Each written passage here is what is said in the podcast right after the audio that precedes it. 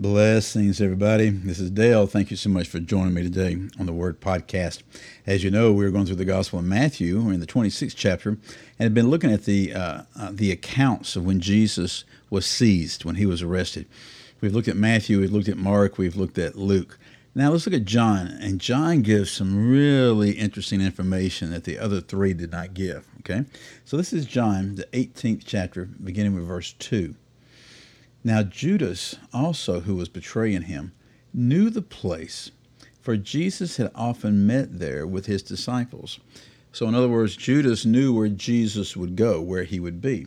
Verse three, Judas then, having received the Roman cohort and officers from the chief priest and the Pharisees, came there with lanterns and torches and weapons. So we saw in another gospel that a large crowd came with torches and with, I mean, with, uh, yeah, torches and weapons. Did it say torches? And I think it said uh, swords and clubs. That's what I'm thinking of, swords and clubs. So they come with weaponry. What's interesting here, you notice it said that Judas had received the Roman cohort. Well, that Roman actually isn't in the Greek that we have of this. If you look at it in your English translation, the, the word, the letter, I mean, the word Roman is in italics, which means it's not in the original language. So it should read like this: Judas then, having received the cohort and officers from the chief priests and the Pharisees. And so there was a group here that had come from the officers and chief priests and the Pharisees. They insert Romans right here the way we think that it's the Romans working in conjunction with the religious leadership. Well, perhaps. But it's worth noting that uh, the actual word Roman is not there.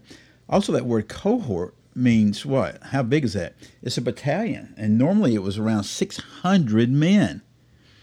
So you're sending six hundred men, and these guys are coming from the officers and the chief priests and the Pharisees. It's highly unlikely that they had that many from their religious guards, but perhaps they did. I don't know. Anyway, verse four says this. So Jesus, knowing all the things that were coming upon him, went forth and said to them, "Who do you seek?" So it says he knew all the things coming upon him. What did he know? Well, he'd already told the disciples that he was going to be seized, that he was going to be betrayed, that he's going to be arrested, that he's going to be beaten, that he's going to be killed, that he's going to be put on the cross, that he's going to, after three days, rise from the dead. So he knew all that already. So he went to them and he says, who, who are you seeking? And they answered him, Jesus the Nazarene. And Jesus said to them, I am. And again, in the English, it says, I am he, the he's in italics. Literally, Jesus said, I am. And it's that, that uh, Greek word, uh, eimi, eimi. I am, reflective of how God responded to Moses when Moses says, who, who, who am I to say is sending me? And what did God say? You tell the people that the I am is sending you. Jesus, when he said that, was literally declaring that about himself. Watch what happens. And Judas also, who was betraying him, was standing with them. So we know from the other Gospels that, G- that Judas comes up and kisses Jesus. So apparently what he did, he came up and kissed him, turned around and went back with the men. Jesus comes up to them and says, who are you seeking? And they say, we're seeking Jesus of Nazareth. And Judas is standing with them now. So when Jesus said to them, I am, they drew back and fell to the ground. Then verse seven, therefore, again, ask them. He asked him, whom do you seek? And they said, Jesus the Nazarene. Do you see what is happening here? Hmm? So Jesus comes up to them and says, who do you seek? And they answered, said, Jesus of Nazareth. And he said to them, I am.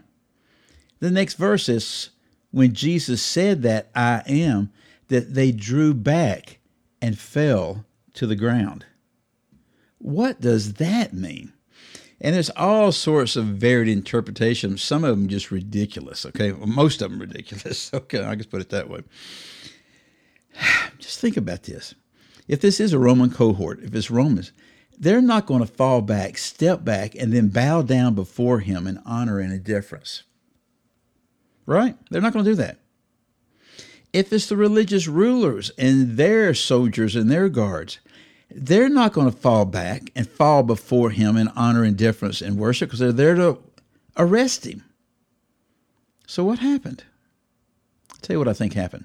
I think when he said, I am, that the Most High God honored his name and his power and his authority, and six hundred plus men were slammed on their backs. They drew back and fell to the ground, that they were literally slammed on the ground backward by the Lord Jesus Christ saying, I am. Think about that. Verse seven says this, therefore he asked them again. Okay, why would he have to ask again? Whom do you seek? And they said, Jesus the Nazarene. And Jesus answered, I told you that I am. So if you seek me, let these go their way. They had just got slammed to the ground by the power and the name of the Lord. They get up. Jesus says, who are you looking for? And they say, uh, uh, Jesus, he said, I told you, I'm, I am he. So if you're here, if you're seeking me, let these right here go their way.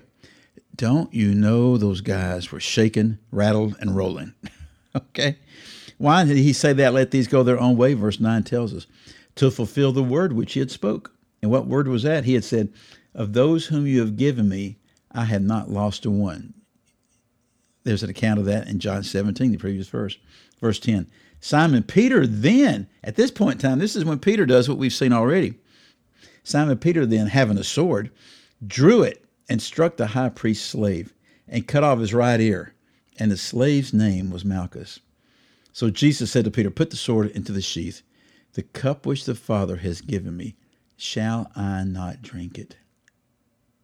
He said, just put that away, put that away. The thing that I'm supposed to do, the reason I'm here, I'm, I'm, I'm supposed to do this. Are you going to try to keep me from doing this? Last verse. So the cohort and the commander and the officers of the Jews arrested Jesus and bound him. Don't you know they did that with some fear and trepidation after experiencing Jesus say, I am, and them drawing back and fell to the ground. Drawing back means they just fell back. They fell back and they fell to the ground. They got slammed to the ground, guys, by the power and the name of the Most High God. Nobody arrested Jesus. He allowed it.